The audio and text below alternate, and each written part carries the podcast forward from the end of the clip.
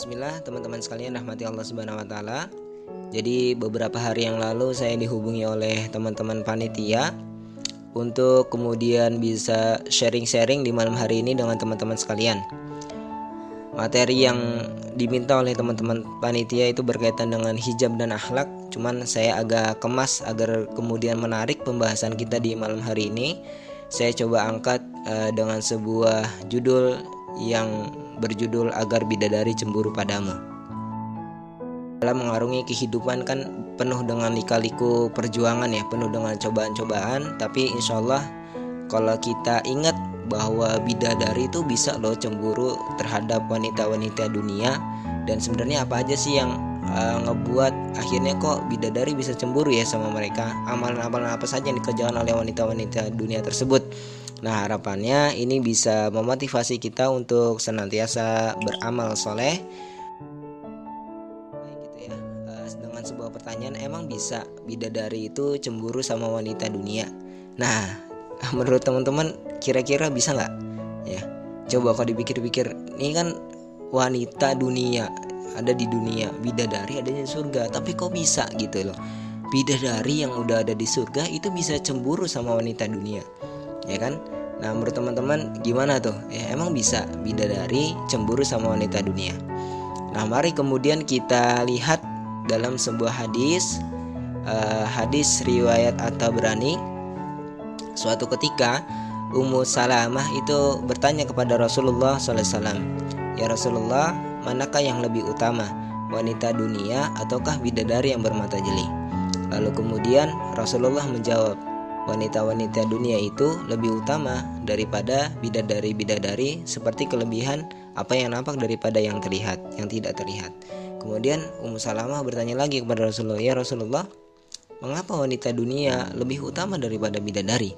Nah, kemudian Rasulullah mengatakan, "Karena sholat mereka, karena puasa-puasa mereka, karena ibadah yang mereka kerjakan di dunia untuk beribadah kepada Allah Subhanahu wa taala. Jadi ibadah mereka ya kepada Allah Subhanahu wa taala itulah yang kemudian mampu membuat bidadari itu cemburu terhadap wanita dunia.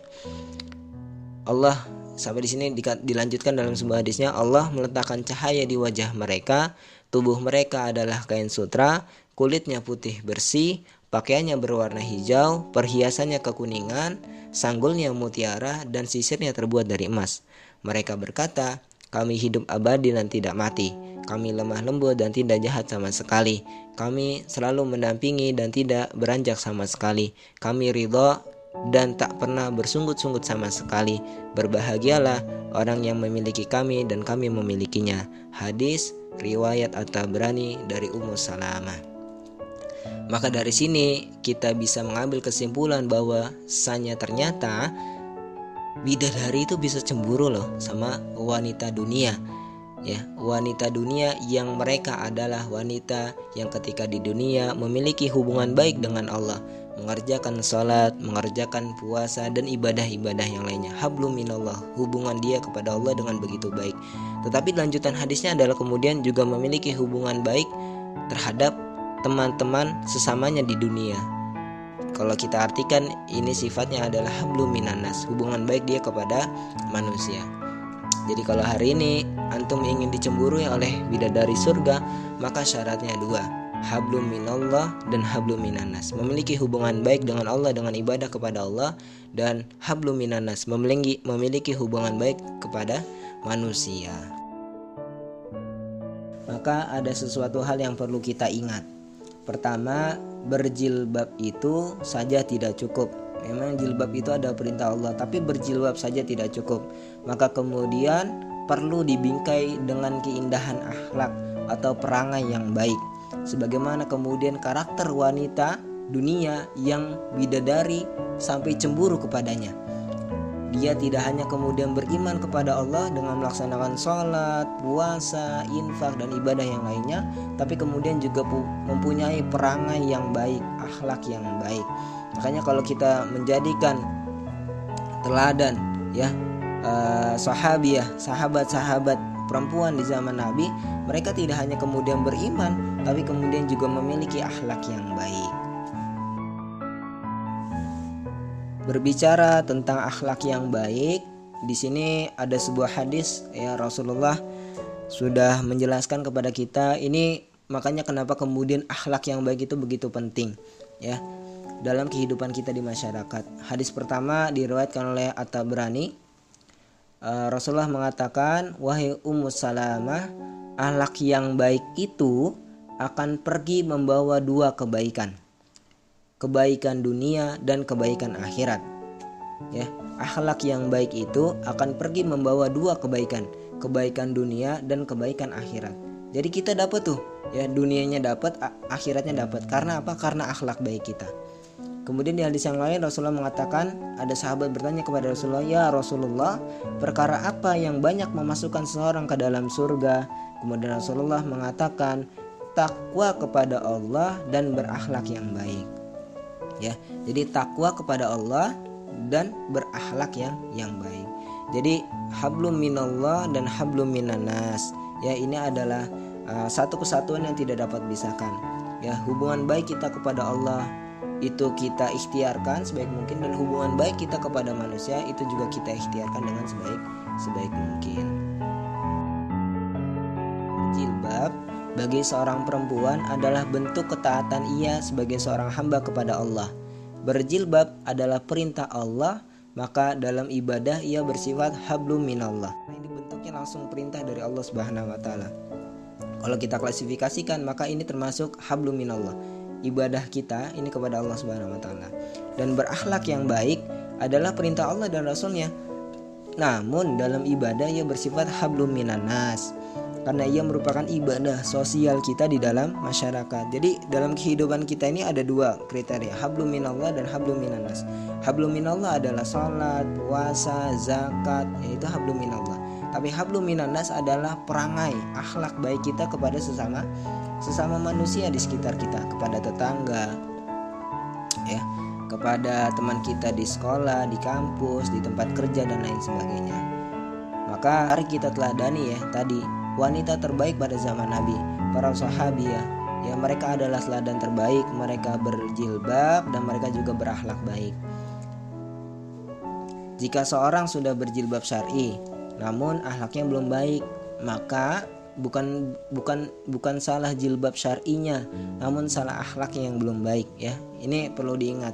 Jadi kalau ada teman kita berjilbab syar'i namun akhlaknya belum baik, maka yang salah bukan jilbabnya, namun yang salah adalah akhlaknya karena akhlaknya belum baik dan itu kewajiban kita sebagai teman ya untuk mengingatkan. Ya. Jadi jangan disuruh di, dilepas jilbabnya ya, tapi diperbaiki akhlaknya. Nah, bagaimana cara memperbaiki akhlak?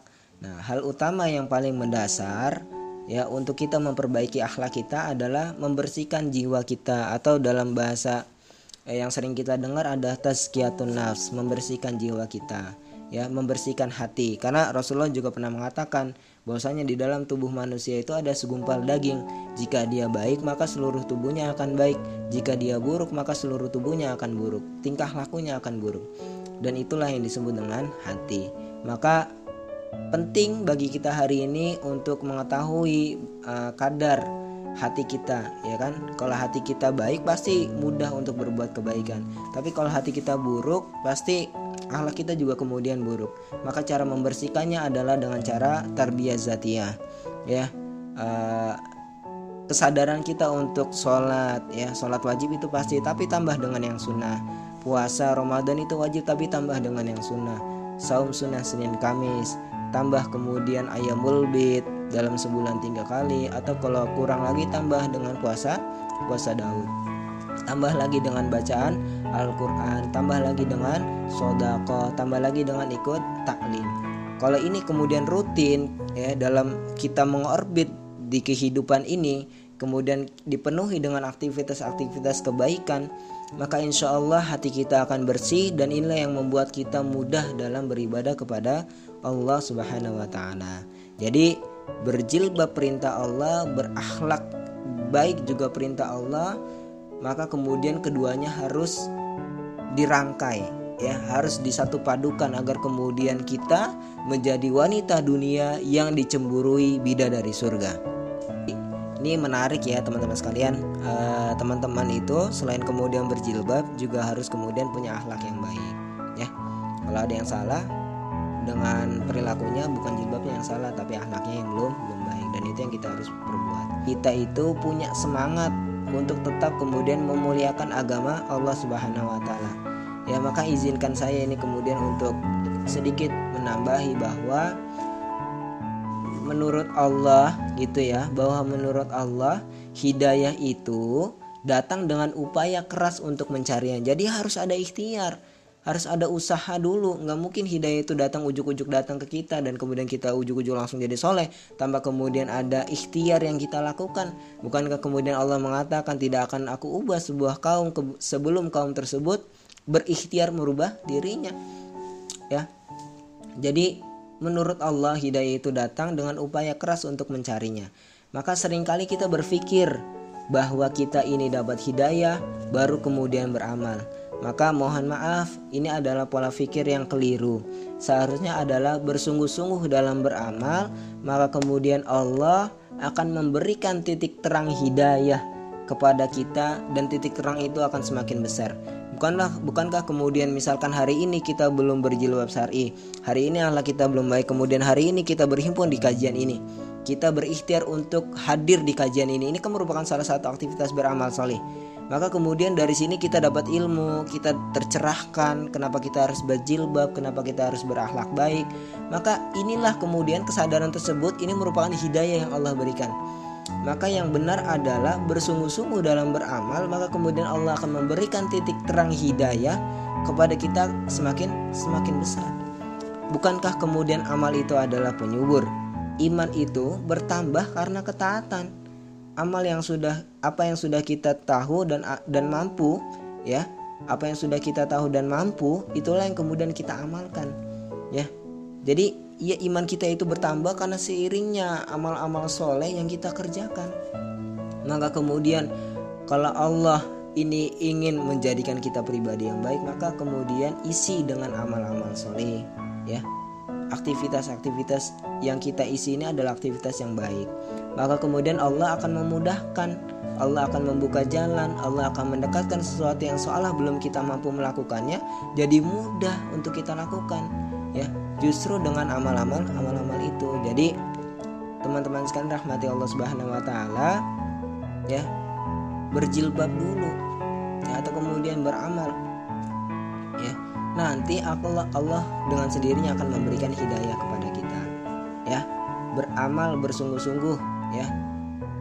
Beramal dengan bersungguh-sungguh maka kemudian hidayah itu akan akan datang ya, jadi jangan nunggu hidayah dulu ya tapi beramal dulu